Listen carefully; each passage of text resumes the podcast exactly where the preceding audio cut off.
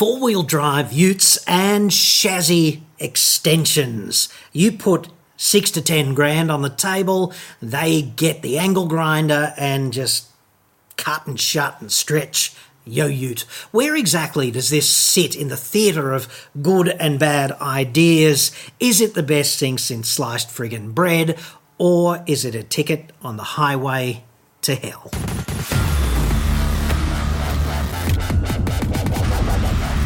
I'm John Edogan from auto expert dot com dot a u and I get new cars cheap. No stretched utes though. I've never done a stretch ute. Gutted all of a sudden. Anyway, Australia only, website, card. Okay, I'm over my disappointment now. I've got this question from Steve Hansen, who tells me his nickname is Stivali. That's what I answer to. Oh, I've had it for many years. Well, there you go, Stivali. Stivali says, I watched with interest your videos on twin cab utes used for towing. Well, thank you, Stivali. I appreciate your patronage, dude. The airbags that you covered explained it very well, along with the ones on maximum towing and also load distribution. Well, thank you, Stivali. This is a throwback to a previous era where we started out with politeness and diplomacy before getting to the point. It just puts the other person, the recipient, puts them at ease. They're feeling safe and secure. And here it comes. I've been seeing a few stories about people getting a three hundred millimeter Shazzy extension. Especially so with Detroit Ute, which you have. Yes, I do, Stivali. Likelihood of it getting a Shazzy extension while I own it? Minus two hundred seventy-three degrees C, dude. What is your take on this? Is it a good idea or is it unsafe or the best? Steve Hansen, nickname Stivali. Okay, well, let's think about that. I had a look at the ballpark price of these Shazzy extensions, right? three hundred millimeter Shazzy extension. You know you can get them longer than that. Anywho, six and a half grand for your basic Shazzy extension. And what they do, I'm inferring, is in between the cab and the tub, they just whip the Shazzy in half at two points and weld in the extension.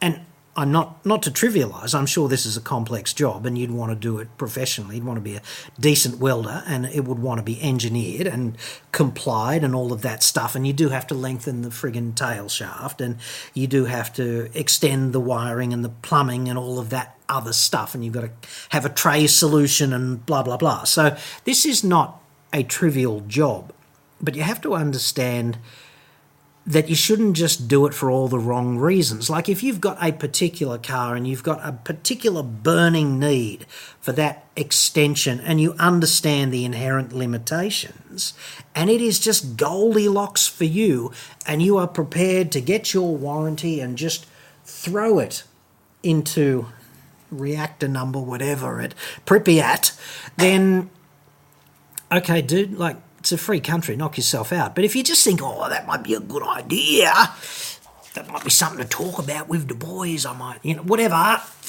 let us not be doing that. So I did the following thought experiment, right?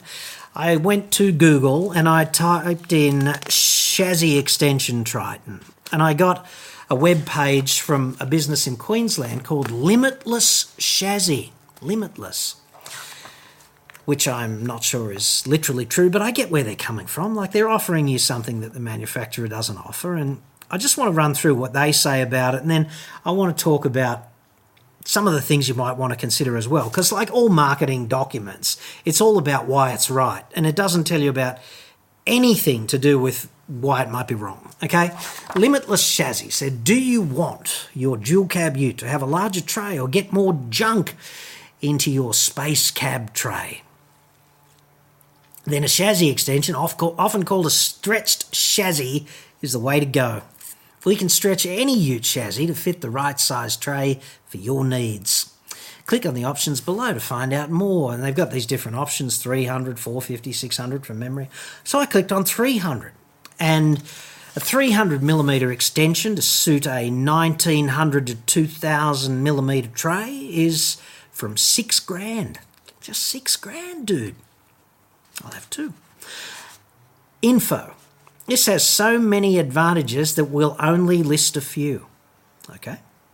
Firstly, it looks amazing. Is this really the number one unique selling proposition of doing this? It looks amazing. Why'd you do that, mate? Of course, it looks friggin' amazing. More balanced in proportion, like an American Ram or F-Truck. Yes. You can get more in the back with the extended tray. Well, that depends whether it's butterflies or railway sleepers, doesn't it? Because I'm not seeing a G V M upgrade with this package. So if it's just volume, then yeah. But if it's mass, I don't think so. And Shazzy Extension's got to weigh more, doesn't it? Like, it's bigger at the back. So ergo, it weighs more, and that would have payload implications. So anyway, it increases the resale value. I can't comment on that. Maybe it does. Most stretch dual cabs easily return eighty percent of the cost of the extension when sold privately. So when you sell it privately, they're saying you'll get four thousand eight hundred bucks higher value than you would if you left it standard. That seems like a pretty good deal. If you think about that in context, it's really only costing you twelve hundred bucks for the extension, isn't it? You can also fit any standard space slash king cab tabletop tray onto this chassis, as you will end up with three hundred to three hundred fifty more usable chassis. Take a look at our stretched Ford Ranger. Ooh. We can do whatever make and model ute you have, and what's included is the extended chassis, the extended tail shaft, and all electrics and plumbing, engineered in all states and territories. And they can fit extras like a tub, which is going to start from eight hundred bucks, or ute trays from as little as three and a half grand. So even with a ute tray, you still get change out of ten. Dude. Recommended extras. Chassis strengthening plates, so you can load the tray up without worrying. Does that mean if you don't get the plates, you've got to worry about loading it up? By inference, it does. Have you already got a lift? If not, ask us about that. G V M upgrade. Take a look at our G V M upgrade options. So I'm tipping that it'd be fairly easy to spend twenty grand at unlimited chassis, limitless chassis, whatever. Limitless is often a reference to what you might spend on these kinds of things, isn't it?